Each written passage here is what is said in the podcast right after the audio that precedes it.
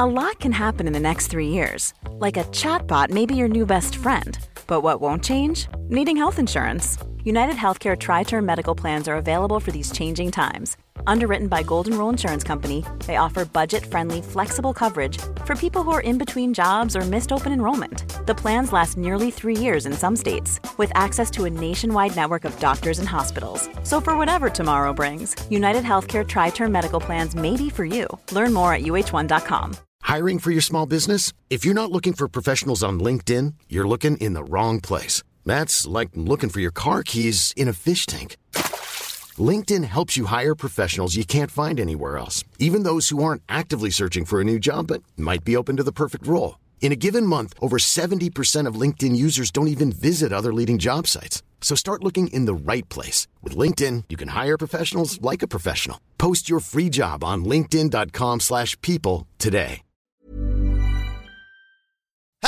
Hello and welcome to the AEW Dynamite Review. I'm Adam Wilborn from What Culture, joined by the Dudley Boys of What Culture, Michael Hamflett and Michael Sidgwick here to review everything that happened on last night's episode of AEW Dynamite. But before we get into it, if you're a fan of this sort of thing, make sure you subscribe to What Culture Wrestling on Apple Podcasts, Spotify, Amazon Music, wherever you get your podcasts from, for daily wrestling podcasts where we not only review AEW Dynamite, but also AEW Rampage, Raw, SmackDown, the show formerly known as NXT 2. But Oh! Pay per views, premium live events. We have interviews, roundtable discussions, and a roundup of the week complete with a big quiz, of course, on wrestle culture. As I said, though, joined by Hamflett and Sidgwick to review last night's episode of AEW Dynamite, the go home show ahead of uh, AEW Revolution, of course. Uh, I believe the show was in somewhere in San Francisco. Yes, the Cow Palace. Mm. Anyway, uh, Sidge, what did you think of the go home show? Uh, not much. I continue to be disillusioned with AEW at large. And uh, look, I'll tell you one thing, right? People, I think, like it when I'm really passionate about this product, when I can locate a detail that I want to latch onto, that I want to luxuriate in, that I want to just wade into and talk about what a brilliant, thoughtful, artistic thing that was. And there's one on this show that I'm desperate to talk about because it was so awesome. Other than that, and a great go home promo from Danielson. This was just lacking. I- again, it's like, I don't want it to be bad. I don't want it to be aggressively mid. I don't want it to be boring. So much, so much of this show was. Um, I want it to be great. It isn't great. I'm going to be honest about it. Don't like it, don't listen. This is the thing: is, is when we say these things, we always yes, granted, we always say we hold trying- Dynamite to a higher standard. People go on like I've shagged their mom. it's people who do seem to think that the checks that were flowing in in the uh, previous years have suddenly stopped, and now they're they're from Papa H. So suddenly Sidge is like, right, I wrote an entire book of this passion project about this promotion, but I'm going to abandon all my principles. No, Sidge wants it to be better, and also it's not like I was looking on Twitter this morning and, and reading other people's reviews of the show. It's not like they've knocked out of the park with this go home show, and we've gone in and gone, no, I'm going to nitpick on this, this, and this. Other people I saw were like. "Ugh, And a couple of podcasts will do that, by the way. You know where to find them. Don't download them anymore. Extend our dominance at the top of the charts. like widen the gap between us and the ones you know we're talking about just below. Because they'll find those, they'll find those criticisms. We're not that podcast. Like, what, the, what do you make of it, Amford? Yeah, I sort of feel a little bit like some of this show will be based on reading other people's takes.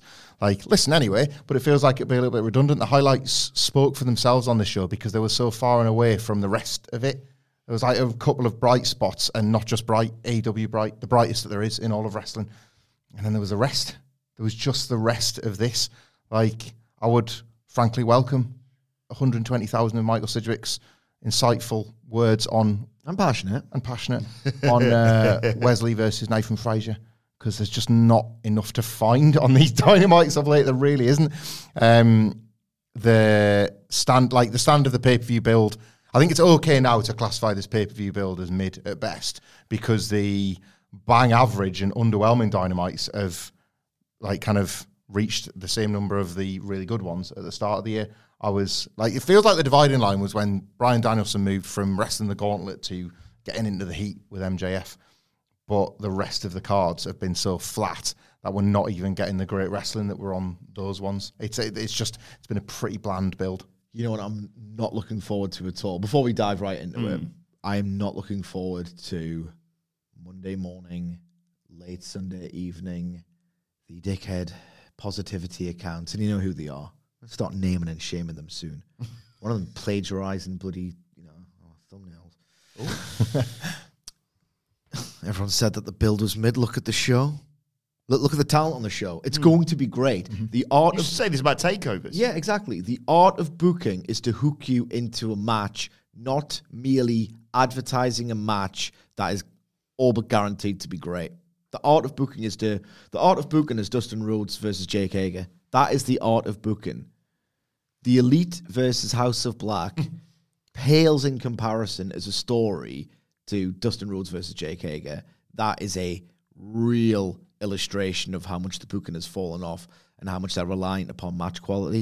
And I'm not saying they don't tell stories. I'm not one of those idiots, but they're not telling particularly compelling ones at the moment. Yeah. Let's get into it. Uh, show open with a title match. Shut the f- up a second. Uh, the All Atlantic Championship. Uh, Orange, Orange Cassidy versus Big Bill. Uh, we were all looking forward to this one and uh, told a really enjoyable story, I thought. Uh, Orange Cassidy just really winding up Big Bill to start with. Cat and mouse, some might describe it as, just constantly getting away from him, as you would if you're in, in a match against Big Bill. Um, almost gets into it with Stokely, who's there, of course, representing the firm. Um, but as he goes for that satellite DDT of his, he just gets nailed by a even just a side suplex from Big Bill. Looks like it absolutely sucks to take. I mean, not please don't hurt me, Big Bill. Uh, hit him with a big boot on the floor. Um, Stokely sets up the table. Uh, Orange Cassidy tries to counter with an orange punch off the ring steps, just gets caught and slammed straight through it as we go to a break. Uh, when we come back, Cassidy starts fighting back, but uh, Big Bill puts him in the what's it called full Nelson. I was going to say hurt lock there. Yeah. that's what he put him in. Um, The, Cassidy Bill Nelson. puts his hands in his pockets and rolls out to the floor. Out comes Danhausen. Uh, he might come out when the break was on, actually. Um, goes to curse Hathaway, and the, that's how you stop a curse. Just Big Bill just goes, "We're not going to do that." today." Danhausen's like, "Okay, fair enough." Um, Hathaway hit Danhausen with his cast, um, but Cassidy wipes out both of the baddies with a big old dive. Hits an orange punch to the knee, sends Big Bill into the steps. Then, when they get him back inside, it's all Cassidy. Stun Dog Millionaire, Satellite DDT, two orange punches, and a super top rope orange punch gets Orange Cassidy the one, two, three. In the song Jane by Jefferson Starship, which uh, is licensed by AEW for Orange Cassidy's entrance, one of the lyrics is like a cat and a mouse, cat and a mouse from door to door and a house to house. So, fun little opener. Yeah. Really well crafted. I really liked the start because, again, Orange Cassidy is the. Orange Cassidy embodies that which people who criticize him love about wrestling because he just does great stuff in the space between moves. He tells stories. He doesn't dump himself on his head. He sells. He's everything they want wrestling to be, but they are just too thick to realize it. He face, when did he face Utah? Was that last, Last week? week. So, in the space of two weeks, he has. I mean, idiots say this. People who say he can only have one type of match. Nope. Two completely different matches he's had on Dynamite in two consecutive weeks. Yeah, and people who have this bizarre fetish for watching wrestling where there's no action, they would love Orange Cassidy in the first three minutes of this match. I loved as well how he wasn't didn't do all of this with a mischievous grin on his face, the taunting at the start. It was obviously again another three moves deep chess move. But he did look a little bit like, oh god, that I'm not even gonna graze his legs to try and get him to to lull him into a move that I can then counter because I might just get my face kicked in here. And there was a big boot as well where he did get his face kicked in, and it was awesome. Um, so he did look like a little bit apprehensive. It was all with the I'm going to get him at some point. I'm going to make him lose his head at some point. But for now, survival mode Cassidy. He wasn't even playing the game here. And then he got done. Sorry. Sorry, I was just. Yeah, yeah. it, muscle memory. and then he I did. get the fucking recap again. Sorry. And then he did eventually get Cass directly where he wanted him. But Cass just plucked him out of thin air with a very satisfying crunch put him through the oh, table. Oh, yeah. Which he sold brilliantly throughout the night, in fact. And then he put over um, Big Bill at the finish with this really cool. I'm just going to do a desperate barrage of my signature stuff because I'm desperate. He's massive. It's all I can do. And I like the little variation how you put. There's two cheat codes you can do to protect someone in clean defeat. And Cassidy, because he's class and he's very clever, put two of them together because that's how massive Big Bill is. He did the multiple finishers and the avalanche all in one nice little pulsating bit of action. Lovely, well crafted opener here. Um, good start. Orange Cassidy, All Atlantic Champion, is my favourite caveat free thing in AEW. I just love this for all that it is, with no qualifiers or ifs or buts. These matches, as you pointed out, I was thinking of the Utah match as a contrast. Yeah. Like it's Orange Cassidy uh, gives you kind of any version of the character you want at this point, pending the situation he's in. It's like a situational heel babyface thing. That's not that with Cassidy. It's like, is he trying or is he not? And at what point does he get willed in? I used to struggle a little bit with like seeing too much of the Orange Cassidy that actually had to fight versus not getting enough of the Cool Hand Luke one. Now he just pitches it just right. I'll never ever get bored of how nonchalant he is about accepting challenges. I think it's one of the best bits in wrestling, full stop. And I love this character so much that I feel like the only end destination for it is a world title match on TV against MJF.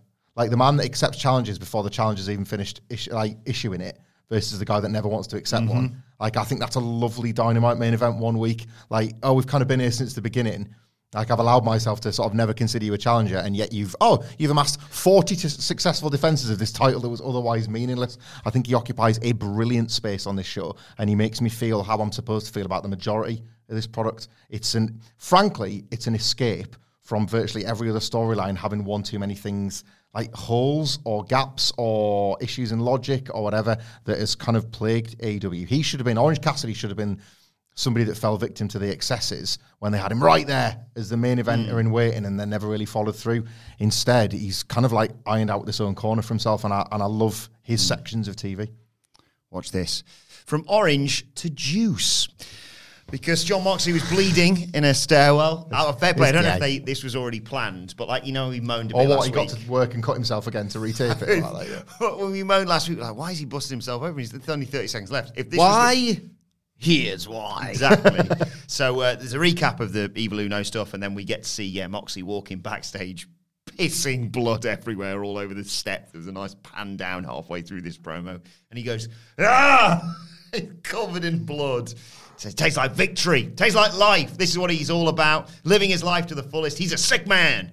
He does this because he likes it. It's not something to be proud of, not something to aspire to. He lives for this. Shh. Uh, you don't want to go down a dark alley with him, Hangman, especially when there's only one of them coming out. Who does he think, Hangman, that is? Who does Hangman think is going to come out? Uh, just remember, you want this. I tried to leave it alone. I beat you. I sent you to the hospital. I barely broke a sweat and I got no credit for it. Then you come back. You beat me. Then I come back from a concussion and beat you. You got all the flowers, all the awards. They told me it was a fluke. It wasn't real. It didn't count. That's where they panned down to the blood covered stairs. He said, but I'd say that too if I got beat by a wrestling move I learned in flipping seventh grade. He didn't say flipping, re- readers. um, this time he's going to leave no doubt, though. He says, "Hangman, you're a great wrestler. You're a great, even a great man, but you're not the same animal as Jon Moxley. There's only room for one of these animals in AEW, and he will die to protect what's his. See you at Revolution, Texas, death." Almost like pump kicked my bloody TV. I bust myself open watching this. Yeah. but something else. a nut. Oh! oh, is that what you meant? Yeah, yeah, yeah. Cool. I know sometimes you struggle with Yeah, it, so yeah, I yeah. thought I'd like really. Is that what uh, that terrible podcast with Tommy Dreamer and Bully Ray actually means? I always thought it was about bleeding. Maybe they're just no, I talking think about. they are talking about oh. bleeding. Anyway, You see, they've got their own s- podcast name as a stipulation impact for the feud. Yeah, it's They're having a first blood. They're having a busted open match. have we done that? No, we don't need to. We don't need to fool Google. We need to fool the algorithm, but we don't need to fool the Yeah, Google searches. This was elite. This put Yeah. the E in AEW. This is absolutely tremendous for a plethora of reasons. I, I'm going to talk about them because I'm giddy with excitement about doing so. Jon Moxley's body language here was absolutely fantastic. He was doing the thing, not for this reason, but you know when you're younger and you put your hands down by your sides, palms outwards, and you press really hard against each door frame, mm-hmm. right? You press really hard, you press really hard, you press really hard. What happens to your arms? They go like up, Up. Yeah. Yeah. You, you don't. You don't even know what I'm talking about, I, do you? used to, I used to lean on it. Yeah. yeah, And then your arms go up like that. I'm going to do it downstairs. Go on. He was he was doing that, but he was like just so hipped up, up a height. Was, Yeah. he, was he trying to squeeze the blood out of himself? I I, thought he was trying to think he flex. needed to. Not that, he, but you know what I mean. I thought he was trying to do a little wrestler trick of like, I thought Like, get the blood. He was conveying with his brilliant body language that he was saying that I'm barely restrained. I'm ready for this fight right now. I want it to happen. He's like an animal, like coiled, ready to Yeah. attack, and he used that verbiage in the promo. So that was fantastic. Is del- the content and the delivery of, of his promo was great. He genuinely seemed to me like someone who was primed and ready in that moment to go and kill a man. He can't do that.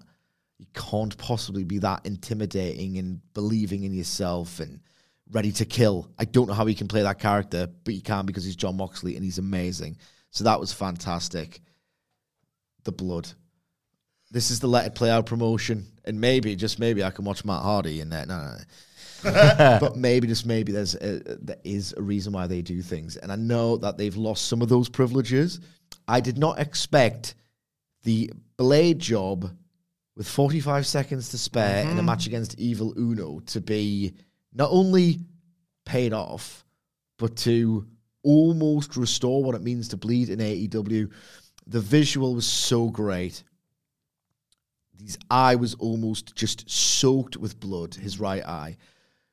Not only was it a great bit of shock composition to have it bleeding on the steps, but the idea that it just kept trickling, it was just pooling below him the entire time.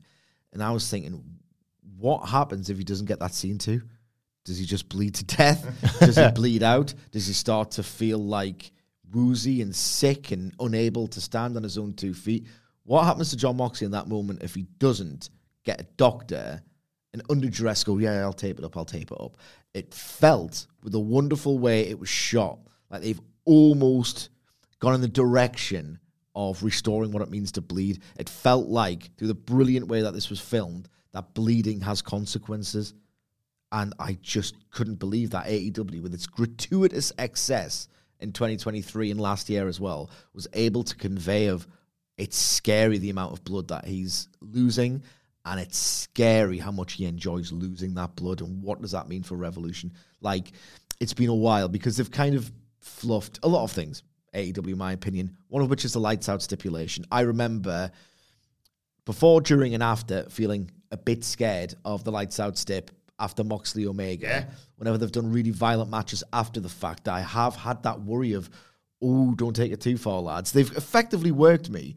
This is the first time I've caught that feeling in a long time of Christ, what are these boys going to do to each other at Revolution? I'm a little bit apprehensive about how much blood is going to get drained here. This was five star go home stuff. Yeah, not to spoil, me and uh, Hamlet recorded a predictions video earlier on today, and not to spoil all of our predictions, but I'm slightly concerned. Isn't that better than, you know, Matt Hardy goated? Why would you want some fake asshole pretending that it's good for engagement or pretending that they love it because their little pathetic identities wrapped around this promotion? Don't you want measured Yeah. insight that's earned? But you, well, yeah, what you were saying about the sort of fear almost—it it doesn't affect us, like you say. I got that from this because my prediction is Hangman wins on Sunday, which means Jon Moxley gets to take a break. So this is what he does to his body on a weekly basis when he knows, yeah. oh, I'll have a few days and then I'll have to come back, or I'm you know, maybe working Rampage. if you tell him, Jon, um, you know, you got a, a few weeks, maybe even a few months to recover. He bloody has earned that holiday. Let's be perfectly honest. So my brain's gone right. So what's he gonna put himself through if he To knows it? justify the layoff. exactly madness? What do you make of it? Yeah, echo everything Sid said. Really, just a tremendous bit of business. The last truly great Jon Moxley promo that was within a storyline. So I'm not counting that amazing one he cut on the Dynamite after Brawl Out, Yeah. where he just saved the whole company basically in one speech. Genuinely, like relate, like immediately tied to something that just happened, as was the case here, was that fantastic line when he just squashed Punk. And it was like the answer to every question in pro wrestling is Jon Moxley. Turns out the latest question I didn't really realize I was asking myself is why do I not care that much about Jon Moxley at the moment? And I think it was just because he hadn't done as effective a job as he did here on s- as selling me on the violence that was necessary between him and Hangman Page. I love the detail in this story that Page is not trying to win a decider; he's trying to level the series. at mm. Revolution. This whole thing, this like, there is echoes of Drew McIntyre winning with the backslide when he fought Randy Orton. And well, we've got to have a rematch because rest match isn't enough. Moxley addressed that here within the body of the promo. He's like, he's telling you the job is done, but he's tasted his own blood and he's made him realize, oh, there's another job to do here. And I love getting to do the work. And I just thought that was a nice way to have the have this specific character, the guy that is always the smartest, always the hardest, always the toughest, be kind of dragged in back in one more time to the deepest of deep waters with this thing with Hangman Page. Something with Jon Moxley's character, it's it's very hard to convincingly have him move on from a defeat in which he's been screwed. It's happened twice in AEW, and they kind of rather than dealing with it, they just sort of back away from it. The Kenny Omega Don Callis screw job and the MJF William Regal one are necessary evils because you've got this character like Moxley who simply cannot be outthought and outfought. But then they don't always do quite enough of the work with the Moxley character after the fact. And then you get something like this. Last time it was to lead into the exploding barbed wire death match with Kenny, and now we're going into this death match with Hangman Page. You've got to basically have him at his rawest and his most mm. violent to finally have him get through that murky post screw job period. And we've done it, and we've done it at the right time. Like god tier pay per view salesmanship, but like mm. in a, on a go home show as well. Sublime. Watch this. From an elite level promo to the elites. Ugh. The polar opposite of what we just watched. Yeah. Uh, they're doing their entrance. Carry on, my wayward son. Lights go down. Lights come back up. The house of black are about to get up to me. The lights go down. the lights come back up. The elite have been laid out. House of Black holding the trios titles. What do you make of it? thoughtless trash in line with what most of this storyline has been. Let's be honest. Like a face off. Like that was almost a bait and switch, that Rampage face off, because it wasn't really. They did the lights out, like lights back on trick, and then came out after the Young Bucks match. It wasn't some pre-arranged like when AEW promotes a contract signing, you know you're getting something far heftier than a WWE one. Yeah. This was not heftier than WWE bait and switch face off. There has been no story beyond Brandon Cutler getting powerbomb through a table and then the House of Black forgetting about it for a bit. That was December that took place. The story, and this isn't a bad one, by the way, is that the Trios champions are the best and the House of Black are the second best. And it's time to see if the second best can become the best. I wish they'd told that story because as some people would have criticised that as not being enough, but it would have been better than this. Like the elite are being outthought by parlor tricks by the Undertaker adjacent goths. It's crap. It's not just not for me. It's just nowhere near on the level that you're allowed to expect from the elite. I wish that I could infer what was going on. They were coming out to promote their match. That was what was happening. Yeah. If this was advertised in advance, it would have felt like the House of Black had deprived the audience of something. Um, but instead, it was like, all right, okay, I didn't remember the Elite being advertised for the show. I'll go with it, of course. I love the Elite. And then this happened, and it's like, ah, right, okay. They didn't deprive me of anything.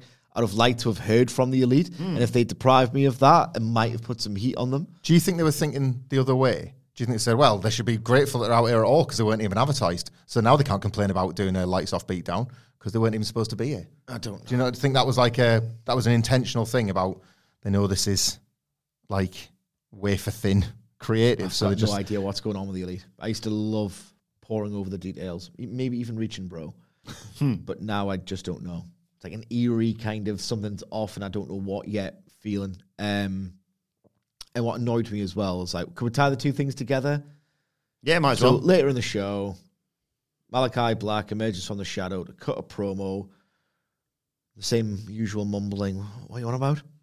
Where he says something to the effect of "fear is more effective than flesh," like which is basically saying we play mind games and we're really strong as well, but we've got you where we want you. You've already lost these titles Yeah. because we're in your heads and you're scared. We proved it earlier in the show. Why would the elite be scared of the exact same thing the House of Black have been doing for about, or at least certainly Malachi Black, for nearly two years? When Malachi Black, I think if you go down the line here, it probably levels out at about 50 50, mm. his win loss record. There's no menace. They're not sinister. It's not scary. And if it's not, if you find the, th- I like the look. I do. I know Hamflett can reduce it magnificently with his eyes just dressed like a deer. My teenage fear of black metal and the church burnings and stuff like carries mm-hmm. forward mm-hmm. into the aesthetic. I think it is really strong, very striking, a great visual. Even if that was the case and they were menacing, and like, how do you not make Brody King? If all of them, I'm not going to be scared of Buddy Matthews. And Malachi Black's Malachi Black, but I'm scared of Brody King. Yeah, same. They're just not credible.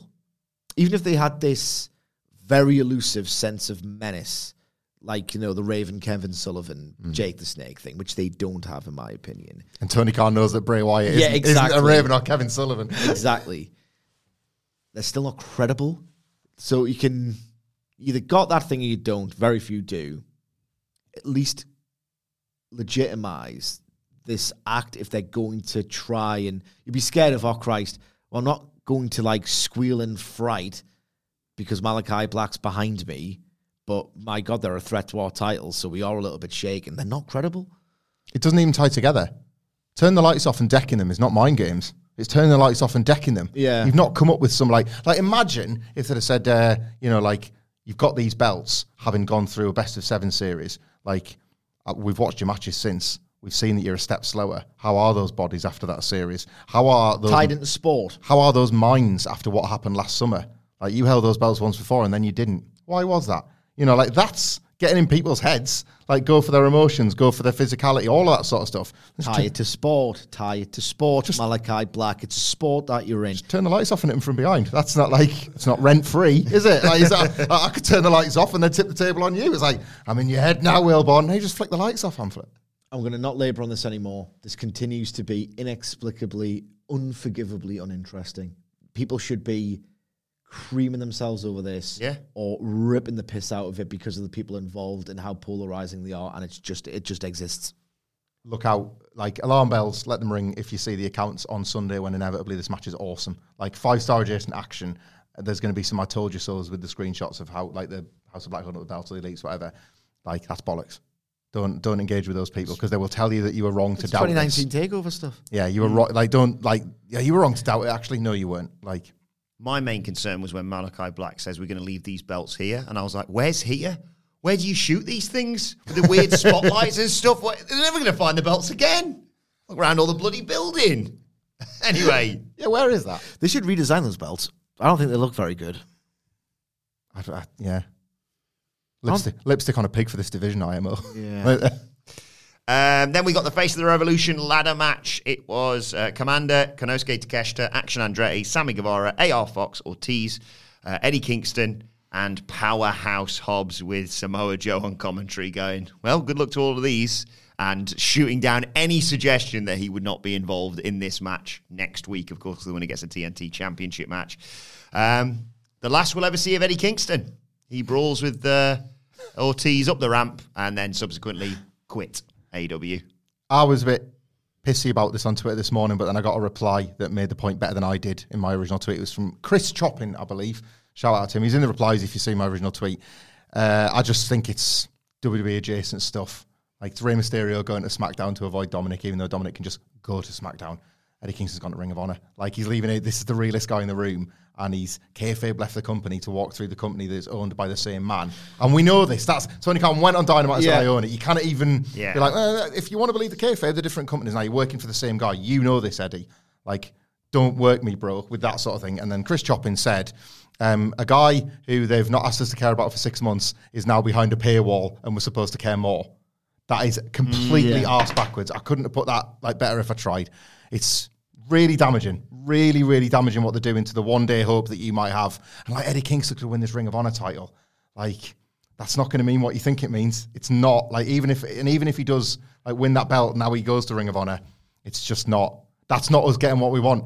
It never No. was. It I, never I- was. I, I- as much as I don't like what they've done with Eddie Kingston recently, if on next Wednesday he came out after I think MJF's going to win on Sunday Hmm. and went, I want a title match, I'd have gone, don't care, yep, absolutely, take that straight away. But now it feels the furthest he's ever been away that we get this elusive, not even temporary title reign, title shot. It's just ridiculous. Absolutely ridiculous. Who's going to make me climb a ladder? I'm not going to climb a ladder. I'm done. I'm done. I'm done. I quit. There'll be a ladder match in ROH. yeah. There will be gauntlets in ROH. it's a Tony Khan product. And even if it's a different one, your grievance is still with Tony Khan. Stop making Tony Khan a heel. Stop making me think Eddie Kingston has no credibility. He lives and dies on it as a character. Bad booking. Bad booking, but you no, apparently he's really good and I'm the asshole. Uh, you promised, and he delivered. Komander, rope walks and jumping all over the place. That's what he was there for. I really enjoyed it. Uh, That's why they flew him in. He's got springy boots. he uh, hit a, to- a rope walk drop kick into action. Andretti was holding a, holding a ladder. Um, I didn't realize it was a hometown for, for Hobbs. This Nice touch that. Yeah. Nice. He uh, mowed down some people. I think it was Andretti, Komander, Fox. Guevara's about to get in and goes, no, I'm good actually. um, but Takesh does is wants a piece of this. He gets in there, slugfest with Powerhouse Hobbs. Um, Don Callis watching backstage. I'm glad this hasn't been abandoned. Yeah, Is that the first time it's been mentioned? Like, as I've overtly? mentioned it Has he done it on commentary? casually Callis- on yeah. commentary whenever Takeshita's been in the ring. I think he might have even been in the crowd on a rampage. They've built this social media on Twitter. He was a PWG. I thought that was a nice touch. Oh, well yeah. to Yeah. watch him. Yeah. Um, so Fox hits a big dive to the floor, and Komander's like, "Watch this," and uh, walks the ropes from one side of the ring to the other, and takes out just everyone to take us to a break. When we come back, oh, Fox gets planted with a DVD uh, off the apron onto the ladder bridge that's been set up by Powerhouse Hobbs. It doesn't break. Love it when it doesn't break. um, Takeshita and Hobbs get back into it. Guevara tries to just sneak in, but Andretti jumps up the ladder bridge, tries a falcon arrow off it. That looked like it sucked to take. stupid idiots. Um, Fox is still on, Sammy's, Sammy's thick as mints in these matches, isn't he? Yeah. Does not care. uh, Fox is still on the bridge, so Komander hits a rope walk, shooting star press, and I, I, I very much felt what AR Fox was feeling through his, his facial expressions after that. Um, Komander goes for the. Uh, Hemorrhoid ring thing, um, but Takeshita hits him with a huge blue thunder bomb off the ladder, which looked Oh my god! I god. used that enough today. Yeah. Yeah, used it about four times already. Sorry. Um, Andretti looks like he might be about to grab it, but in comes Daniel Garcia uh, to stop him, and uh, him and Guevara set up a ladder between two chairs on the floor. Uh, Guevara takes out Andretti with a senton off the ladder, and Garcia's like, "Quick, get up there!" and helps him back in. But Takeshita wipes them both out. It looks like Konosuke Takeshita is about to get it, and Hobbs. just runs through the ladder. Doesn't try and grab the guy. Doesn't do the old, ooh, I'm tipping you over. Just mows everything out of the way. The ladder's just sort of, it's still a ladder technically, uh, but Takesh just uh, yeah, eats crap. Taken out of it, and Hobbs, the referee's like, "I'll just hold this in place because it could just burst at any second. Hobbs climbs the ladder, grabs the ring. He is the uh, number one contender for the TNT Championship for next week's Dynamite. Um, Joe's about to have a face-off with uh, Hobbs when out comes Wardlow and the security and the security guards get taken out by um, Wardlow and Joe disappears. Hobbs just looks on, smiling, holding his title shot, saying, "I got plenty of time." Brawl was good. The match was spectacular but flawed, as with virtually every single multi-man ladder matches. It existed very transparently at times to facilitate spots, and there was very little climbing, and people assembled bridges when they could have just climbed for the objective of the match. But as contrived as it was, the ends justified the means to me because I've got low expectations of the genre. I'm realistic. I'm realistic. and some of it just looked absolutely incredible. Like a rope walk shooting star onto a suspended ladder bridge. Absolutely amazing. Oh my god. Um, I even like you didn't even need the ladder to be awesome at certain points. A deadlift German onto Powerhouse Hobbs by Takeshita. Oh my god. Yeah, Fantastic. There's some story here, not all of it good. Um, Konosuke Takeshita just narrowly missing out brings him closer to Don Callis's corny clutches. Sorry for the alliteration. Which brings us closer to Kenny Omega and Konosuke Takeshita. Oh my god. Ooh. Action Andretti being screwed by Sammy Guevara is another hint towards, well, if you can't beat him, join him. Yep. And if nothing else, even if Starks versus Jericho must continue, Andretti is a heel. Could Why, be why must it continue? Jericho wins a feud. Goodbye. Yeah. but Andretti is a heel is the way forward because he's not a babyface to me. And uh, Hobbs winning is great because That doesn't feel like he's there to just lose and pad out someone's record. There's real drama in whichever match that transpires to be. The flaws, again, building bridges for no reason other than, than to facilitate spots, overselling on the outside. You know what they are at this point. I tell you what really was a bit much for me. I wish Powerhouse Hobbs was taken out with some ridiculous like moonsault through a ladder or something. Because I can't remember a spot where something really violent and massively debilitating happened to him, and yet he was overselling on the outside. It's bad enough in any triple threat, three way, fatal four way, multi man ladder when they oversell on the outside because two people have to work their spots and it's very awkward and contrived. Hobbs is a machine. I don't take it seriously at the best of times. It was very, it was particularly glaring when it was Hobbs, and it really telegraphed the result. The Yeah. person who's mm. not that involved towards the finish, who's the biggest star of the lot, it was always going to be Hobbs winning this, and I could see it coming a mile away. Mm. But big, dumb fun. That wasn't not clever at certain points. Yeah, it's like one of the matches that, and there's loads of them now in wrestling that like make you feel like a dick for complaining about the construction of it all.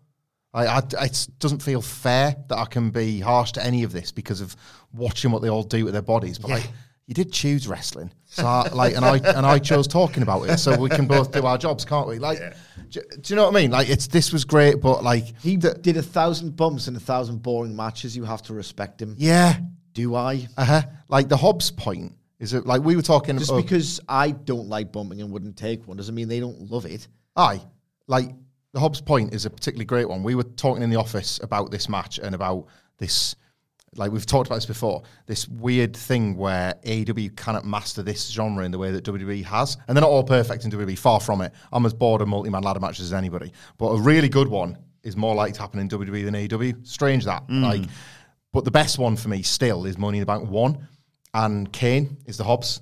They're on Kane all the time. You've got Edge and Christian and others in there, and they know that the job in that match, all of them have to collectively be on. It's, Kane, for Christ's sake. He's massive. He might be useless, but he's huge. He doesn't even need to climb all the ladder to reach the briefcase, so you've got to be on him.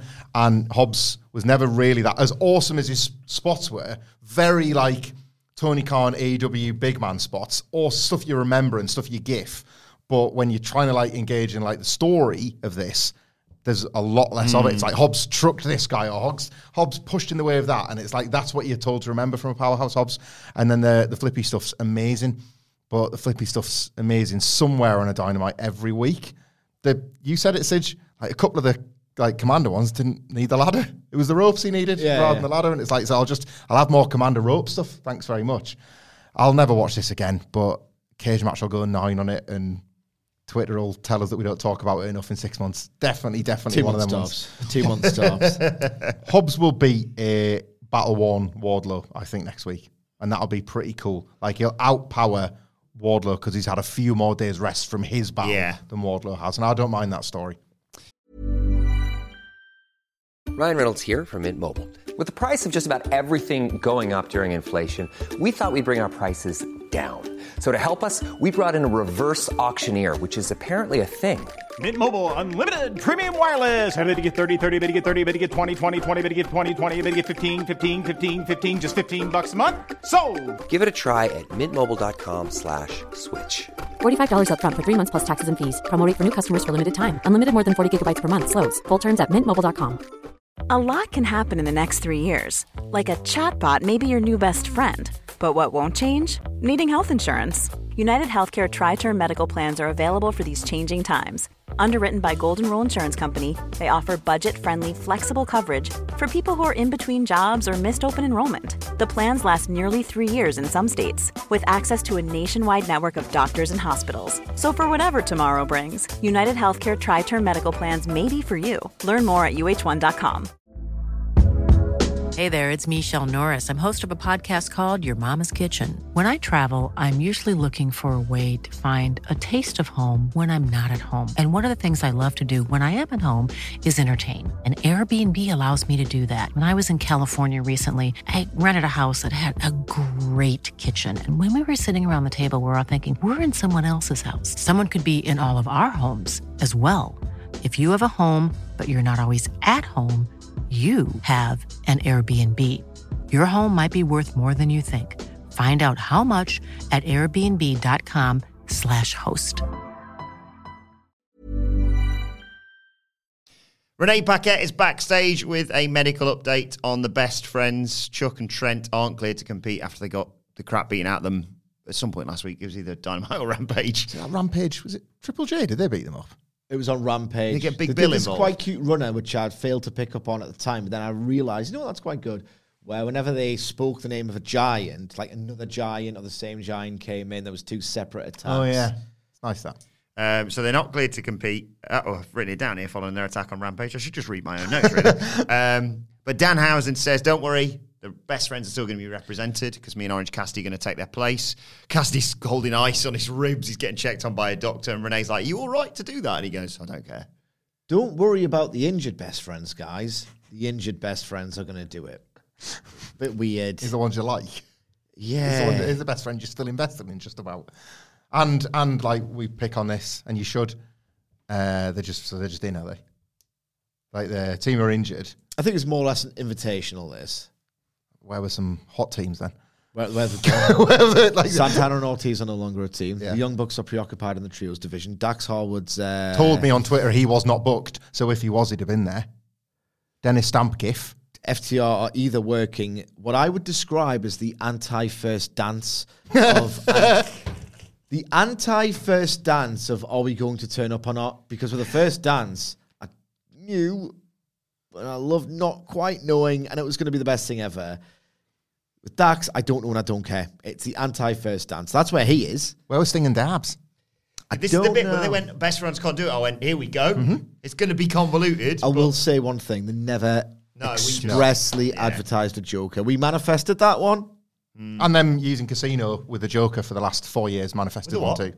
No, they didn't. They did, man. There's been a Joker in every casino. Match, With a you're what, allowed to what? think. Yeah, that's just true. They, I will say, With a, With a what? Give Sorry. me a catchphrase. they're joking.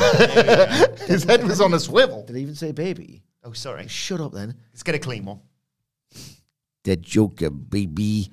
Needs to be filmed this for that face. I have said for a long time that they made a rod for their own back with this Joker. Can't si- I've made a joke once. And, like, I made a joke once in early 2020, like mid 2020, when they were doing like a casino or something or other. I was like, well, they might have made a rod for their own backs. Can't sign a new talent every quarter. We'll sign one every week. They're going to be great for us in nine days. Nine days on AW Dynamite. AW Dynamite. Imagine like they I actually said they Yeah. can't sign a new guy every quarter. Well, I was right, but not quite for the reasons I thought. the Ric Flair last match promo video. Like, not to dig this guy, but holy shit, it's Lio Rush. Like, you just, you cannot do it for everyone that comes to the door, can you? oh my God. It's that John Morrison, baby. so that's when they should have gave it up. Gi- give up the Joker. They can't do it all the time. I think they've signed everyone. So all, all rest I completed it. Tony Khan's got like his GTA 100% thing for all of wrestling. What's wrong? No, I just remembered because I really That there's like loads him. left. No, well, yeah, there's that. But I just, I, it's a perverse enjoyment. I should, I feel really harsh for laughing at, it, but it, always go back to Matt Sydal. Oh. Yeah, yeah, do that, baby, do that. Here it comes, baby. Whoa, on the top rope. And I really like It's not like Gerard, he could have died. Like, the, the slips that you can laugh at. It's fine, we can laugh at it. I did, like, all time a great AEW fix with Nakazawa and the baby. Yes. oh my God. Like, that's a company operated at peak level that you film that. Like, Yeah. this'll do. Um, then, it was, Nakazawa. then it was time for uh, Chris Jericho versus Peter Avalon. Skip. Jesus Christ. You might want to save that one for later, actually. I think this is the most inoffensively mid thing on the show. There's something I hated more than this, but my God. I've got a feeling I know what that is. So um, we go, it, comes out and then go to break, come back. Peter Avalon immediately starts attacking him. He talks about on the road to him stealing this opportunity from him. He's going to kick his ass. Uh, takes Jericho out, dive outside, chops, drives him into the steps, uh, hits a springboard crossbody and a swinging DDT, near falls off them, and he turns around, gets fired up by the crowd, turns straight into a code breaker. Jericho, one, two, three. Post match, Jericho gets Floyd the Bat, beats down Avalon. Um, and uh, Ricky Starks hits the ring to make the save. Jericho gets on the mic and says, Hey, on, on Sunday, the JAS aren't allowed at ringside, but there's no rules about that tonight. In comes Jake Hager, Daniel Garcia. They beat up Starks. I Starks. hate him. Go away. Jericho hits a Judas effect to lay Ricky Starks out. Yeah, Ricky Starks used to be so cool. That's my big concern. Do you know what he is now? What is he now, Sidge? What is he not? It's not cool. Not, how is Ricky Starks not fucking cool? It's Chris Jericho. That's I hate him. Go away. Remember Ricky Starks? I can't remember the pay per view. I think it was a pay per view. He's uh, up in the stands, Ricky Starks with Hobbs, and he's just putting himself over, high on himself, and he's like, "I'm a s- suave, a debonair, a sexy motherfucker," and he cu- and he's just like so high on himself. It's almost flair tier. I'm the best, and I just can't get enough of myself. And now he's saving. Peter Avalon from a Chris Jericho beatdown. He's mates with Action Andretti, who I'm convinced is on 4chan. And The worst table in the lunchroom. That's what it is. Uh, not only is he just not just not cool, just not cool. this was the most flat, uninspiring. Like it, this existed purely to summon Starks for the obligatory narrative beat of getting the heat on Chris Jericho. I need my heat, Tony. I don't know why he's Jim Ross. uh, Tony, I need my heat. I'm gonna. so boring, so flat, so obligatory, so what? It's it's the uh, it's the Dadley's go-to. Sound the uh, Steve Austin comparison alarm. Uh, Steve Austin, like one of the great understated Steve Austin moments when he saves Stephanie McMahon from being married to the Undertaker against her will. Right, his disdain for the McMahon family, even though at the time Vince was ostensibly a babyface and Stephanie definitely was. He saves that he's got to kick the ministry's ass because they beat him up earlier in the night. That's why Steve Austin's here because the ministry kicked his ass, and he's like, "No, I'm going to kick your ass, Midian." Right? so he beats up the ministry. They all suck. Undertaker's got terrible friends, and uh, and himself is terrible. and he himself is terrible. And he say he unties Stephanie because like you cannot like be married to somebody Can't against their will. And then she hugs him because she's just so relieved, and he can't even bring himself to put his arms around her. I, I didn't come here for this. And like Vince rushes the ring, and he hugs Stephanie because he saved his daughter, and he's leaning over his daughter's shoulder, going, "Thank you, Steve. I know everything that's passed, but thank you, Steve." And Austin's like, you know that's not what I'm here for. Like I want the Undertaker's got my WWE title, and these dickheads have kicked my ass. So I'm kicking their ass. Like Ricky Starks and Peter Avalon, like sharing a beer backstage. We got him this week, but we'll get him next week, Peter. Like, who are these? Who are these? Like, who is he anymore? Ricky Starks. I, don't- I, I know what he. I don't know what he is, but I know what he isn't. He's just not cool. It's just not cool. Who's had the worst Vortex run? Ricky Starks, Starks. Or, or Eddie Kingston or Orange Cassidy. Cassidy, that looks like uh, I don't know something good. Because Compare- Jericho fell in juice. Yeah, yeah. like- Oh, oh my God, or, or the Pinnacle brackets general. Kingston. My God, there's been a lot. Kingston. in Kingston. Mm.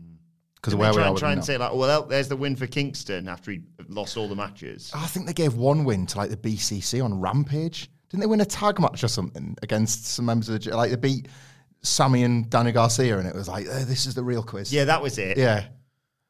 What? Glad we finally yeah like Moxley was like we've definitely finished our business with the Jericho Appreciation Society as a result of this pointless tag match that six hundred thousand people watched. Ah, I mean, hell of a year. six hundred thousand. Rampage. Sure. Um, then it's time for Hangman Page to respond to Jon Moxley uh, ahead of the Texas Death on Sunday. Uh, he said he'd been talking to the Dark Order, and Alex Reynolds said, "Look, this is the end of you and Mox. Uh, aren't you just a bit afraid of losing?" And uh, Hangman basically said, "This is all he's got left to lose. He's lost the title. He got another shot at the title and lost that.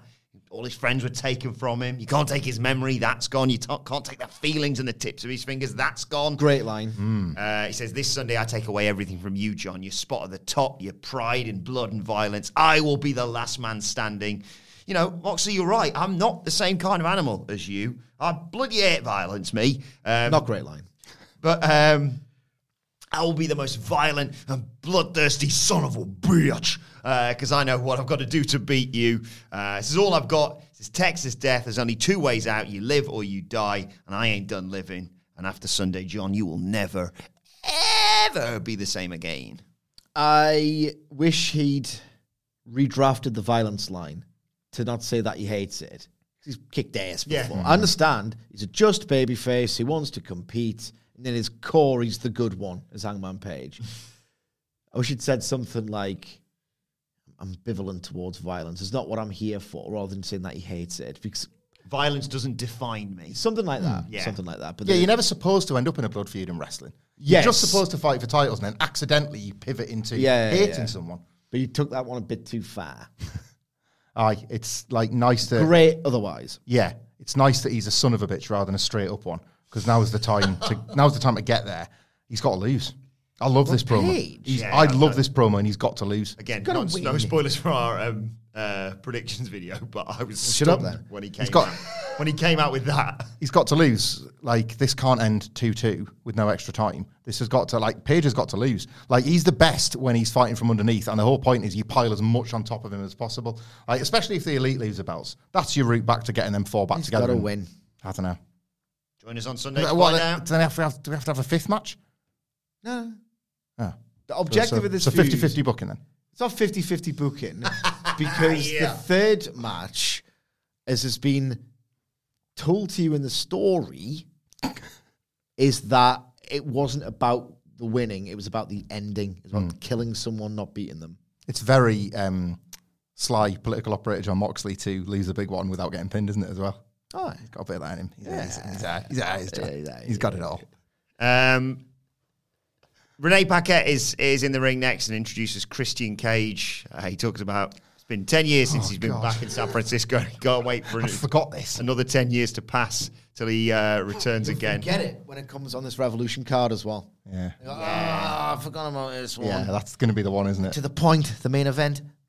Um, Paquette says, you know, after Jungle Boy beat Luchasaurus at Full Gear, this feud should have been over, but you've ch- you you coming back has changed that. And he said, look, I was I was finished with all this, and then I turned on Dynamite, and uh, Jack Perry say that in 2023 he's going to win a singles championship over my dead body. Says Christian Cage. Uh, he says, I'm going to win a title in 2023. That's a fact. If he didn't Quick, say that, get a film crew. if he doesn't say that line, the next bit would have been stupid. I've been watching Jungle Boy over the past few months, winning with quick pins and roll ups. You know, do you want to beat someone for a title? Do you just want to win? I think I know the answer. Jack Perry, you're a coward. You know, you had me dead to rights last week, and I showed you how you how a real man conducts business. I left you in your own blood and piss. I did like that. That was a good yeah, line. Yeah, Christian's great. yeah, Christian rules. He's better than uh, Jack Perry.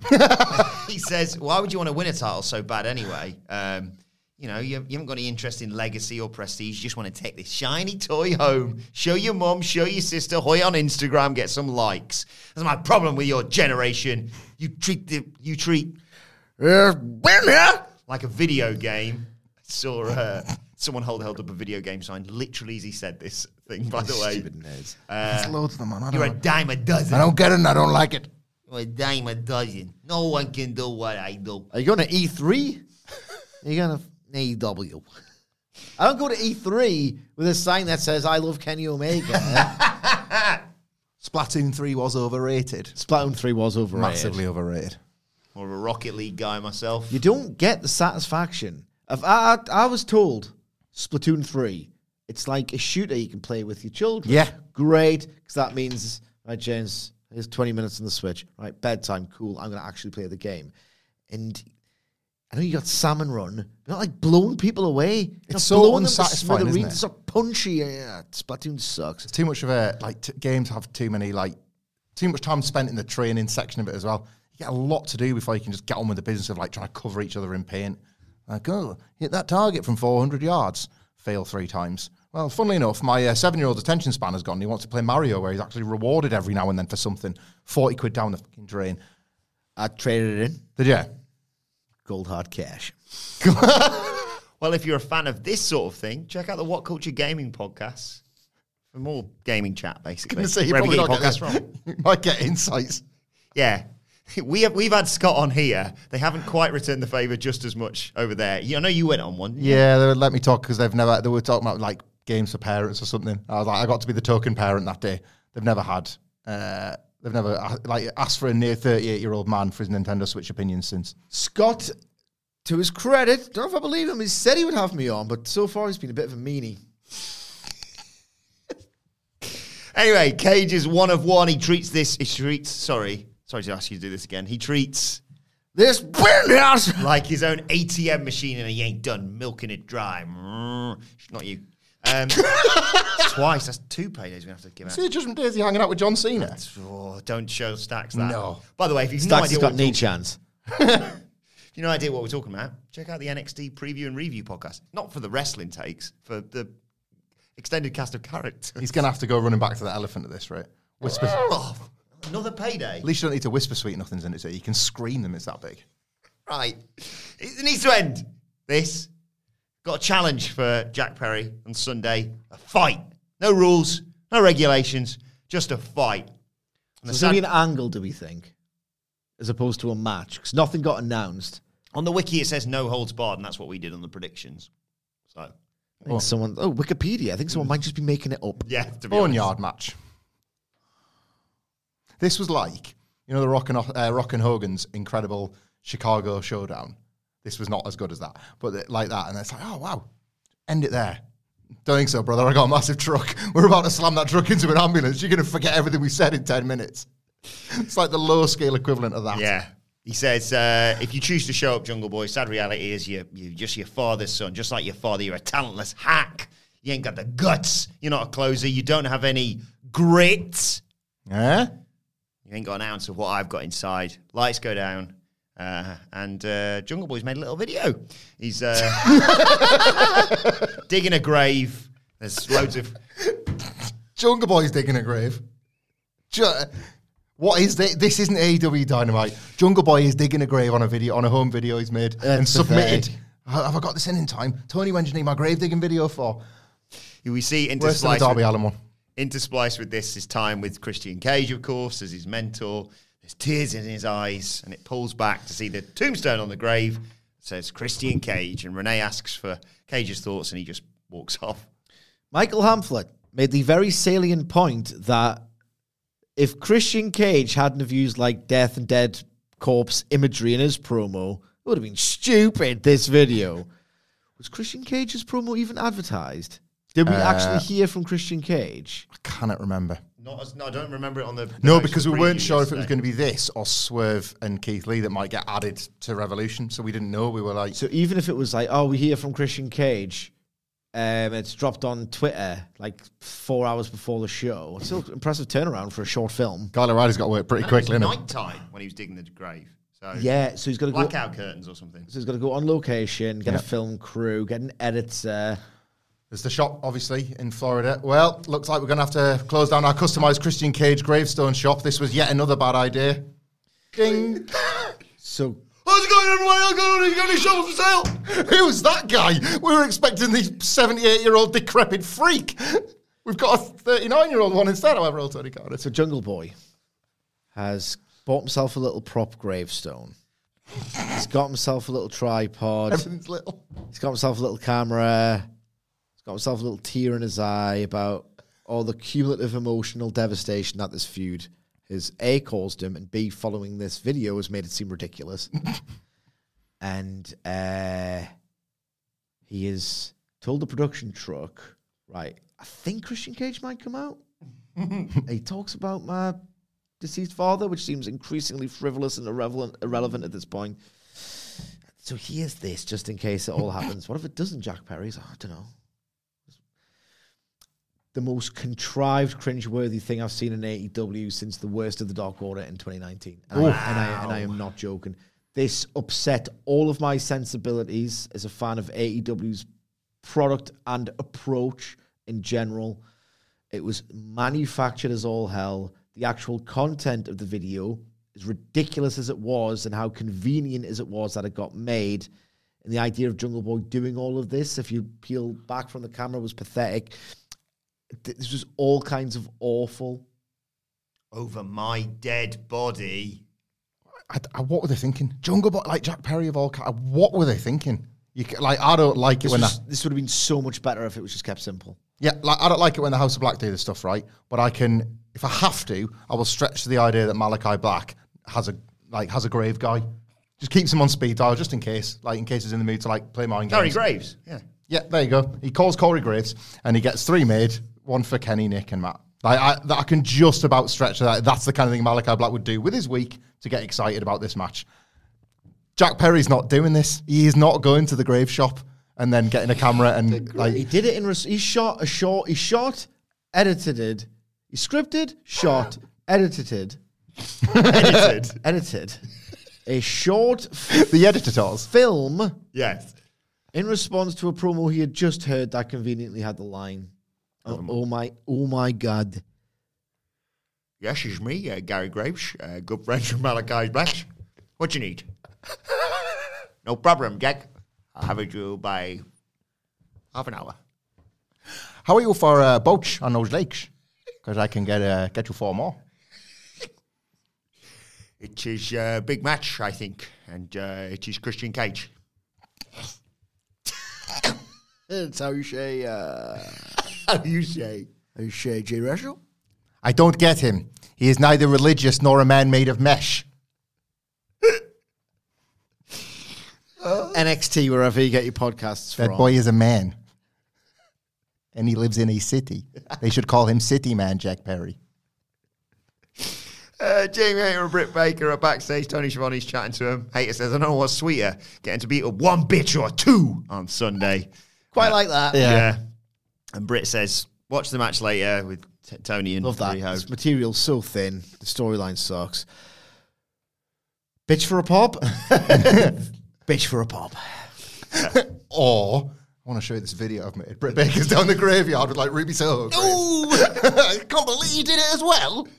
Uh, Britt basically tells Saraya later on, uh, watch two former AW champions duke it out. You'll never have the title. Uh, and Jamie says, yeah, we'll be watching and we'll keep an eye out for Saraya, who's inevitably going to make an appearance. Then it was time for the FTW Championship match. Hook defending against Matt Hardy. Skip. I can't believe we're only there. You have to hurry up. Yeah. Gloss over the terrible stuff. That's what I'm going to do anyway. You don't have to. You can do what you want. Right, straight to the main event then. Pretty much. Hardy does the delete thing, but uh, it allows Hook to get a knee bar. So he gets to the ropes, goes outside, and uh, with the ref distracted, Ethan Page, who's there alongside Stokely, sends Hook into the post um, to allow Hardy to take over. But Hook recovers, Har- hits Hardy with an overhead throw as he goes to do the delete things in the turnbuckle. Um, charges into a snake eyes from Hardy, hits a side effect, but Hook fights off the second. There's a double down. Um, Hathaway, wait a second. He hasn't got a broken arm at all. Takes off his cast, gives it to Ethan Page, who nails Hook with it. It looks like Hardy's got the match won. One, two. Hook kicks out. Hardy sets up for a twist of fate, but Hook counters it into Red Rum. Hardy taps instantly. Oh, the contrast between that sleek, young, technical, athletic machine versus Matt Hardy, the contrast was just ridiculous. Absolutely ridiculous. He could not have looked older, slower. Terrible matchmaking from Tony Khan. Cutesy, let's get loads of different characters and overlap some storylines. Ah, bored of that in 2021. That approach has peaked. Don't do it anymore. Don't, because if you happen to do this thing where, right, I know why Tony Khan books and he, you know, deft dovetailing booking. I know all about this, of course. If you are having to arrange your storylines in such a way because it's your formula and it's your way of doing things, but you're having Ricky Starks be friends with Peter Avalon and Action Andretti, and you're having Hook, I think, be in on something with Matt Hardy, get rid of that device. You're, you're failing your characters because you're doing device plotting first and credibility of your characters second. Has to be the other way around at this point. You know what I mean? Yeah. Mm. Um, Time to re-switch your columns and rows. Yes. Yeah, if it worked or a bit. just not book on a spreadsheet anymore. yeah, I think the idea is that Hook wants Stokely and Matt wants out of the firm. So when they did the Red Rum, despite the fact that they had a competitive match, they could have just ended it here. So when they did the Red Rum, tap straight away, both people in the match get what they want. Hook gets Stokely, Matt gets a measure of revenge against the firm who holding him captive and he doesn't want to be there, right? Okay. That explains the finish from a storyline perspective, right? Why did Hook and Matt Hardy have a match before all this happened? if that's what the story was. If it wasn't that, and Hook just wanted to beat up Matt Hardy and getting the match with Stokely was a bonus on top of it, why couldn't Matt fucking Hardy, right, have actually sold the red rum and like oh, splutter and choke a little bit, then do a little wink to the camera, and as he's spluttering, there could have been a good gag here. He kind of like shrugs as if to say, "Oh, I got choked out, but I'm happy with the result." Completely no sold the red rum, and just I know it wasn't really applied for very long, but that was a carny finish, if you ask me. Action was terrible. Storyline sucks. I coined Fed pilled, which I'm glad about. We should have taken off, but it didn't. To describe just the worst WWE fans. What's the what won out in the end? Vincels. Vincels. I like Fed pilled. Mm. Yeah. People are torn between AEW sexuals and freakazoids. But I'm not putting Helwani over. I'm going to call them because it's always the people who watch the vlogs and every episode of Dark as if the Excalibur Taz thing isn't quite as good as it used to be. But no, it's still the best. It's still the best. You like WWE if you don't like this. Yeah. Mm. You truthers. That's what I'm to call them. all these little nerds who like it all and aren't discerning and cannot sanction the idea that any of it could possibly be bad. You truthers. I like that. It's given me the segue to the only thing I really want to talk about here, which is just I simply do not believe those that suggest that Hook is still the Hook that we once felt so much for. Anyone suggesting that? Yep, I got pelters for putting him in that boring wrestlers of 2022 list. He's dead. All he does is fight. He's for a full calendar year. The kid has exclusively worked undercard prelim programs against geeks. That's his character now.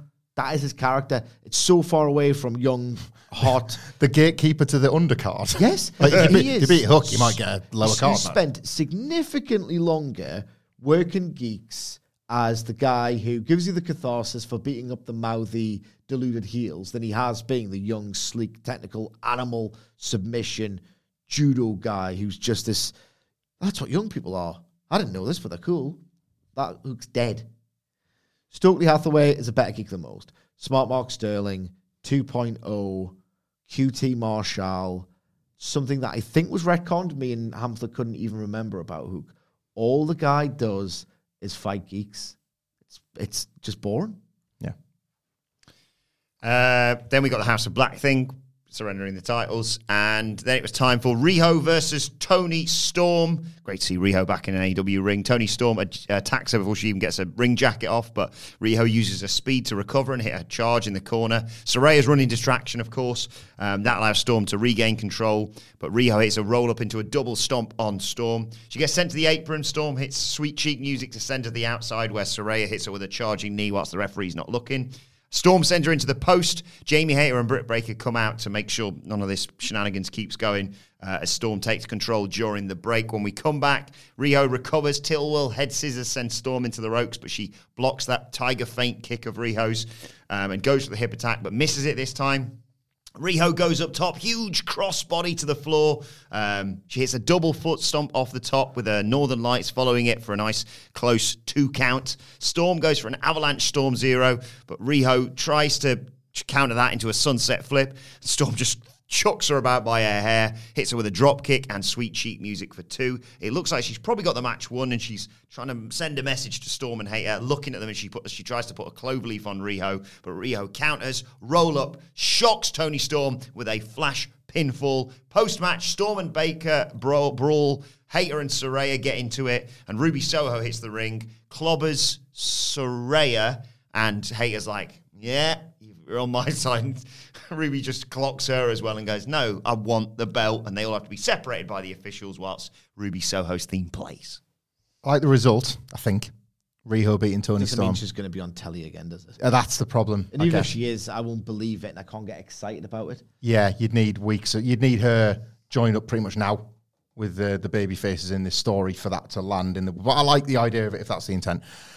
Uh, I have to admit, I was kind of disappointed by this. I couldn't. I was really, really looking forward to it because the chemistry felt right. The matchmaking felt good, and I don't know if it was just a chemistry problem or there was a couple of times where I felt there was a that one step of hesitation that we sometimes isolate in matches that don't quite grab you in the way they should because they like some wrestlers just think for that one second extra and that's all the difference. And there was just quite a bit of that, which is which is why I'm saying it's chemistry stuff because you just never see that with wrestlers that have maybe worked a bit more together. I just thought these would gel better than they would, and I'm willing to consider. I love both enough that I'm willing to consider this an off night.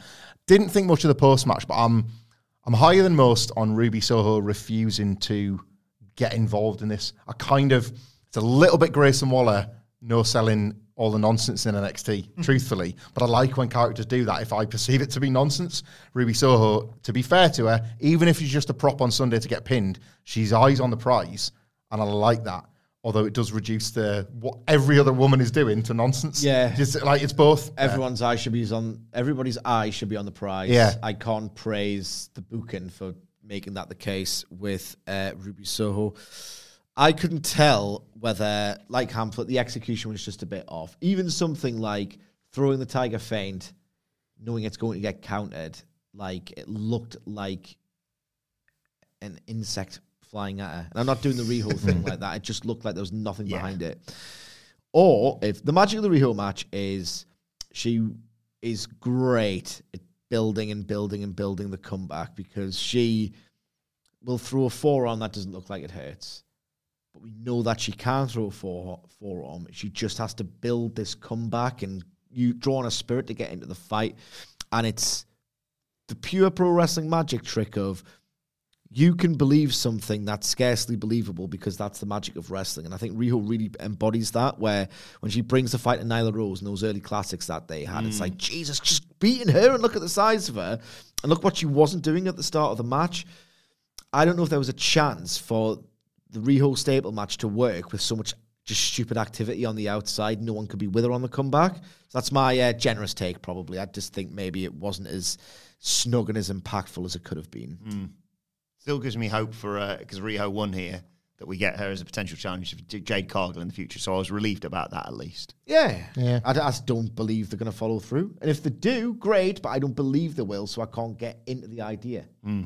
Well, before we move on, It's time to play the game! Time to play, time to play the game! Ha ha ha ha! No one forced it. to wrestle. Um, shout out as always to Jose Palomares at the Ho11 on Twitter for uh, taking care of all the. Um, oh, Dada. thanks uh, for this. Um, I believe Adam Blair might be back next week, but I'm going to shout out to him anyway. At Adam Wilton four, who also uh, looks after this as well. Um, my apologies, Sid. I realised this as I mentioned at the start of the podcast. I've forgotten it again. So, what is? Well, before we get to the name of the game, what is the? Sorry, what's the aim of the game? it's been a long day already. He wrote ups and downs. Check him out. Whatculture.com. Well, you don't. You've listened to the podcast. do. Um, my brain's fried having to do this every week.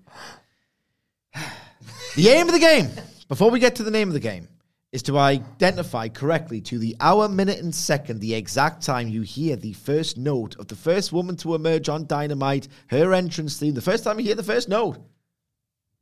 If we can get it to the hour, minute, and second of the one match, the one match that it only is every single week, it will really bring into harsh focus, shine a light on it, if you will, feel like it has done. just how obligatory, apathetic, token do we bloody have to? And the bloody people will go crazy if we don't. So yes, we have to for the sake of optics, women's division. If we can just nail it once, our minute and second, our minute and second, it will just really draw a line under the fact that it is, you know, all of those things. Remember, there's a rhyme. There is a rhyme. Ah, If you want to, if you want to remember this philosophy that AEW has about its approach to women's wrestling, just how not on it is, mm-hmm. there's a little rhyme, and it goes like this: When the women come out to play, don't worry, the main event ain't too far away. And uh, that's the aim of the game. And the name of the game is well, this is lady's name. I'm thinking, oh, maid. Uh, bit romantic there, a bit of a crooner. in a dec- ace- ascend- descending order. Descending order. What were the uh, what were the guesses we gave on the AW Dynamite preview? We can still listen to right now. What culture wrestling? Wherever you get your It's podcast. 20 past one. What? in the bloody casino battle royals next. Don't recap it. Actually, do what you want. Um, Adam Wilborn, no hours, 42 minutes and 19 seconds. Me, Michael Sidgwick, no hours, 46 minutes and 2 seconds. Michael Hamflett, 1 hour, 5 minutes and 10 seconds. That's a fun game. As again, thank you to Jose Palomares at the Ho 11 for taking care of this. Three minutes off. Michael Hamflett. Uh, the You win! Great. Toni Storm theme hit uh, at one minute, one hour even, eight minutes and 10 seconds. Um, so that takes Michael Hamflett into the lead. Four correct guesses so far this year. Three for Michael Sidgwick. Zero for me. You're going for the reverse sweep, man, aren't you? You're gonna like. We don't want to get it, so who's the real winner, guys? I am trying. They're gonna do Oh, like yeah, a. sorry. yeah. They're gonna do like a Jade Cargill in action graphic one week, and I'm like, guys, I think she's gonna open. It's like we're on to you, Wilborn. Hmm. Don't piss me off. Uh, also, shout out to Jose for the line because you and Where can I get him on Twitter? uh, at the Ho 11. You love saying that. um, uh, because you were tied. Uh-huh. He says, call Hamflett the tie fighter. Very nice. Got a lot of, lot of respect for that. What's that? Because you were tied and now Uh-huh. you're winning. So you were the tie fighter. Star Wars. Oh, Oh, yeah. I didn't know what tie. I just. Genuinely just, huh? Um, Keith Lee and uh, Dustin Rhodes backstage. They address the mogul affiliates um, who are, if I get this right, it's Swerve Strickland, Parker Boudreaux, and uh, is, it, Trench? Is that right? Yeah, that's right. And um, quick question: Have you ever had any uh, petit petit pois? I had peas before. Thanks. Hang Um, on. Trench knows French. we'll talk about it in the preview tomorrow. I'm not really anything I want to say about this. He said they they don't like playing games. They're naturally limitless. That's their new name. It's a live show at the Cow Palace, and the only announced match for it is got Parker Boudreaux in it. Not Keith. good booking. Keith Lee's still got breeze block on his head. It's the Casino Tag Team Battle Royale next. Um, we saw Dark Order, John Silver, and Alex Reynolds make out the way, uh, and they got uh, jumped by Claudio and um, Mr. Grumpy um, before the commercial to take us to a break. When we come back. I hate the Blackpool Combat Club lads. Absolute losers. I hate them. Complete bitchy little geeks. I'm tired now. It's going to be a long one. This. Taz, uh, Taz, I, I agree. Taz said uh, a new team enters every 60 seconds, so that was a fing lie. Wasn't there like a five minute gap? yeah, there was a point? bit where I was like, was the timer broken? What's going on? Eric Bischoff could have brought three minute warning out twice between one of them. So Kicked Wheeler Yuta in another dimension. it was Silver Reynolds and Yuta and Castagnoli to start us off, then Roosh and bloody Preston. wish he's that much of a bloody whinger at the minute. Roosh and Love Preston. them, love them doing that double team. Like, hoy him up and Simone drop. Man. Roosh and Preston Vance came out as the third team. Lucha Bros got a great reaction as the fourth team. They Again. went wild, Second week in a row. got outnumbered. Push them. Aussie Open came out fifth, uh, and they Their music, by the way, I'm sorry. Aussie, Aussie, Aussie. Oi, oi, jun, jun, jun, jun, jun. jun. it's like the most, what, right, okay, it's Australian and it's wrestling. Right, okay, butt rock and Aussie, Aussie, Aussie, oi, oi, oi. Smashed it. Jesus Christ. They uh, took out Phoenix with an assisted pump kick. Uh, Reynolds and Silver tried to get rid of the Blackpool Combat Club, but Aussie Open cut them off. Um, and then Blackpool Combat Club got rid of Reynolds and Silver. During the break, out came Daddy Magic and Cool Hand Ange. Uh, then we come back, then here comes Top Flight using their speed, uh, despite how busy the ring was. Uh, Daddy Magic gets eliminated. Don't know where Cool Hand Ange is right now, but out come the Kingdom. They go after Top Flight. Ring of Honor stuff. Uh, Aussie Open wipes out the Kingdom with half and half suplexes. Then Tony Nese and his tiny knees and Ariya Daivari and Josh Woods and Mark Sterling attack the Lucha Bros on the outside, chuck them back in for them to immediately be dumped out by uh, Roosh and Vance, who then got eliminated by Top Flight as Roosh was stupidly setting up to do a move while stood on the apron. Uh, Top Flight gets eliminated. Um, and here comes uh, Orange Cassidy and Danhausen. There, I think that was the big gap there. Yeah. I just described. um, Danhausen discovers Angelo Parker's been hiding under the ring. Um, tries to eliminate Danhausen, uh, but gets chucked outside by Cassidy. Then come the Butcher and the Blade. Excalibur talking about how dangerous the Butcher is in these sort of situations. Maria Kanellis gets pulled up onto the op- apron by Aussie Open, uh, and uh, the Kingdom accidentally super kick her to the floor and then get eliminated alongside uh, Aussie Open. So, our final three teams are the Blackpool Combat Club, Orange Cassidy and Danhausen, the Butcher and the Blade. Um, Silver and Reynolds come back to distract uh, Castagnoli and Yuta, who get dumped out by Orange Cassidy and Danhausen. Butcher and Blade murder Danhausen, who rolls out to the floor. Uh, Cassidy's holding on for dear life, and Danhausen sneaks back in and dumps out Butcher and the Blade. Post match, here comes Triple J and the Guns uh, to lay out uh, Cassidy and Danhausen. I think it was it Cassidy who got hit with a stroke again. Um, it claimed hit the ring to make the save, and the Guns bail. Oh my god. Um, hot take. I don't think this match would have felt anywhere near as long. I don't even think it went that long. It just felt long because the AW roster is far too big. A lot of these teams are not involved in storylines that I care about. They are not on character arcs that I care about. A lot of them lose frequently. The fact that they aren't the Young Bucks or FTR is a big, big problem. And ultimately, it just felt like moderately good action with a bunch of teams that I just don't give a toss about anymore because they're just not in the mix. And it dragged and dragged and dragged as a result. And look, this four way at Revolution will be one of the best house show matches I've ever seen, but it's not good enough for a pay per view. And I hate how meta and lightweight and uh, there's a sense of smugness and fun and irreverence that just does not belong in a title program. Uh, oh, Jeff uh, Jeff Jarrett might politic his way into gold, or oh, you know, um, the guns if they're in there too long. The work rate guy, the work rate might not be so good. So you want Orange Cassidy or Jay Lethal to come in, and it's sort of meta, wanky stuff.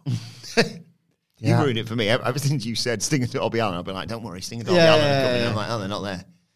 I I just kind of like mourned the state of this division while watching it. Like, here are all these tag teams showing me that there are no tag teams. It's like the Butcher and the Blade that I hate tag teams, followed by the John Travolta Pulp Fiction gif of him looking around. Where, where are the ones that I'm supposed to actually be invested in? Just because, just because the rest is the wrestling in front of me, it doesn't mean. and that- they're all very good, Yeah. mostly. I love Matt Taven. I don't really know a lot about him. AEW's sort of reintroduced me to him. And I was, he's like, here he is. And I was like, well, there's no point backing him. There's no chance they're winning this. the um the usual dynamite rampage obvious winner obvious loser thing two weeks in a row we've pretty much had the collection of the obvious losers i do not like this i, li- I know did it last year when it had more of a narrative point you had to put the bucks and fish and o'reilly in with uh jungle boy and luchasaurus was that the third team Yeah, yeah they're the I- champions. Ah, yeah. But like, the- oh, we've got to get them both in because we're doing that angle that we're ultimately going to flush away. Like, that was what the reason for it. Like, there just wasn't a really obvious one. They claimed they wanted a rematch, and it's like, we'll even go into a four way. The reason is they don't want the guns to work a tag team match on pay per view because it's going to be crap in a, in a normal match. So just don't strap them up. What a waste of time. F- meta, lightweight, irreverent stupidity. This. Sick to my back teeth of this tag team division. But thankfully, what came next was a, an excellent ending to the show because we got a brilliant video package highlighting the uh, Iron Man match for the world title on Sunday between Bryan Danielson and MJF with the likes of Excalibur, Dean Malenko, and Jim Ross on there, uh, hyping it all up. And we go to a break, come back. Bryan Danielson's there in the ring with Renee. Um, she talks about a post that uh, MJF made in 2014 when he was dropping out of college to pursue his dream to be a wrestler. And Bryan's like, yeah, don't care. Um, about seven years ago, I was forced to retire. And two years later, I came back and said, if you fight for your dreams, your dreams will fight for you. And I got all, all jazzed up by this. The the time to play MJF's music on that line was inspired.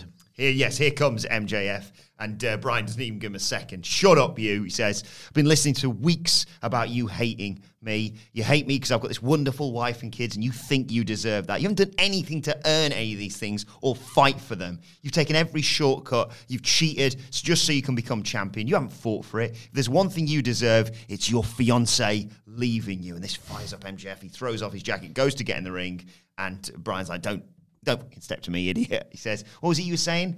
Pinning shoulders to mats and banging rats. Is that what you do? I don't want my daughter marrying someone like that. Unlike you, I've been fighting my whole goddamn life. I fought through injuries, I fought through retirement, he fought through the authority, he fought through everything, basically, uh, and for everything. He says, before I came here, I basically had a job that was going to pay me for the rest of my life. But I, I came to AEW because I wanted to fight. And when I talk about fighting for my dream, my new dream is to become AEW World Champion, and I'm willing to fight for it. He says, This Sunday, MJF, you better be ready to fight for everything you have, because if not, you're going to get your fucking head kicked in. Yeah, I almost ripped it off. Almost ripped it off. This is absolutely majestic. This is absolutely fantastic. I always I told you all it was going to happen. I knew it was going to happen. I'll tell you one thing though. As much as I told you it was going to happen, it was going to reach this personal issues draw money crescendo right before the pay per view when you need to buy it because you need to see it. Because it happens every goddamn four months, three months actually. Get with the program. In about three weeks' time from now, MJF's going to banter someone off with some light-hearted patter, and people are going to go, it's not going to get it. Um, as much as I knew it was going to happen, I never knew how much I was going to believe it from Danielson. I believed it here, like a really long last, last minute hail mary, because look, this is in the best of faith because Danielson's on my Rushmore, and Twitter's a bubble, and we don't really talk enough about how it's you know a bubble, and it doesn't really mean that much. We don't talk enough about that. Pass it on. Yeah. but I do think, and it's not just Danielson, I think other wrestlers can be a little bit casual or careless in the social media 24 7 media age.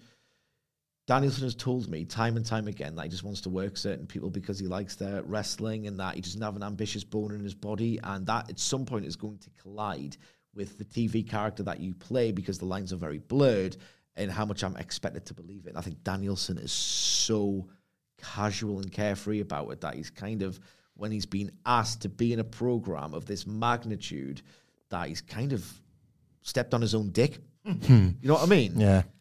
And it's just as well that this promo and every single word in it was note perfect because he made me believe um, everything he says. Like, came across as the most admirable guy. He justified why, yeah, I know I say on in real life that I don't really care. I actually do, and this is why. It's like, right, I believe it because this promo's brilliant, and you're putting yourself over as the best guy and the most hardworking guy um, who can just destroy adversity with a Busaiku Knee. You're just great at this. It was just as well this was a six and a quarter star go home promo from a baby face because, oh my God, it needed to be. One more thing MJF looked like the walls were closing in, and I thought his reactions were very, very good here as well.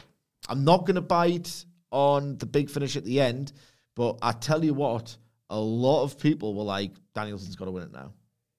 But that might be more bubble talk. Oh, yeah, this while this wasn't a great sales pitch for a shock title change, it was a great sell from MJF that he felt like he made this feel real. If if those two things can coexist, I don't know. Um, I Bryan was just exceptional here. I'm a fan of this format, by the way. This um, I know Moxley kind of fluffed his lines a bit the last time they did this, but I think I quite like this. It's the last Dynamite. Make this a thing. It's the last Dynamite. It's the MMA slash boxing head to head between the two title contenders. If the title singles title match is always going to be your main event, Tony Khan clearly believes that. singles Ah, title. yeah, Sorry, very much. If that's always going to be Tony Khan's main event, then make it feel like that on your last Dynamite as well. As go home as go home gets, and you save your best barbs for last. And Bryan certainly did here. I also um, thought about the fact that MJF will probably have white and gold gear akin to what Shawn Michaels, Bryan Danielson's trainer, wore in the Iron Man match at WrestleMania 12 Oh my god. Because he tends to go for that. Or alternatively, he goes for pink and black to next CM Punk and be the Bret Hart. Because I think it's going to be a draw. I think MJF retains by draw. I don't think he wins. And Bret did overtime because he was ultimately honourable, and MJF does not. And so he could go like he could pick that gear, which I think would be quite nice too. Well, let us know your thoughts on AEW Dynamite on Twitter at What Culture WWE. Watch, they can follow all three of us. You can follow Michael Hamflett at Michael Hamflett. Follow Michael Sidgwick at Um, Sidgwick. Follow me at Adam Wilborn. Follow us all at What Culture WWE. As I said, make sure you subscribe to What Culture Wrestling, wherever you get your podcasts from, for daily wrestling podcasts, including, of course, our AW Rampage preview with myself and Michael Sidgwick tomorrow and all the build up towards AEW Revolution. Uh, but for now, this has been the AW Dynamite review. My thanks to the Dadley Boys. Thank you for joining us, and we will see you soon. Mom deserves the best, and there's no better place to shop for Mother's Day than Whole Foods Market. They're your destination for unbeatable savings, from premium gifts to show-stopping flowers and irresistible desserts. Start by saving 33% with Prime on all body care and candles. Then get a 15-stem bunch of tulips for just $9.99 each with Prime. Round out Mom's menu with festive rosé, irresistible berry chantilly cake, and more special treats. Come celebrate Mother's Day at Whole Foods Market. Mom deserves the best, and there's no better place to shop for Mother's Day than Whole Foods Market. They're your destination for unbeatable savings, from premium gifts to show-stopping flowers and irresistible desserts. Start by saving 33% with Prime on all body care and candles. Then get a 15-stem bunch of tulips for just $9.99 each with Prime. Round out Mom's menu with festive rosé, irresistible berry chantilly cake, and more special treats. Come celebrate Mother's Day at Whole Foods Market. Planning for your next trip? Elevate your travel style with Quince. Quince has all the jet setting essentials you'll want for your next getaway, like European linen, premium luggage options, buttery soft Italian leather bags, and so much more. And is all priced at 50 to 80% less than similar brands. Plus, Quince only works with factories that use safe and ethical manufacturing practices. Pack your bags with high-quality essentials you'll be wearing for vacations to come with Quince. Go to quince.com slash pack for free shipping and 365-day returns.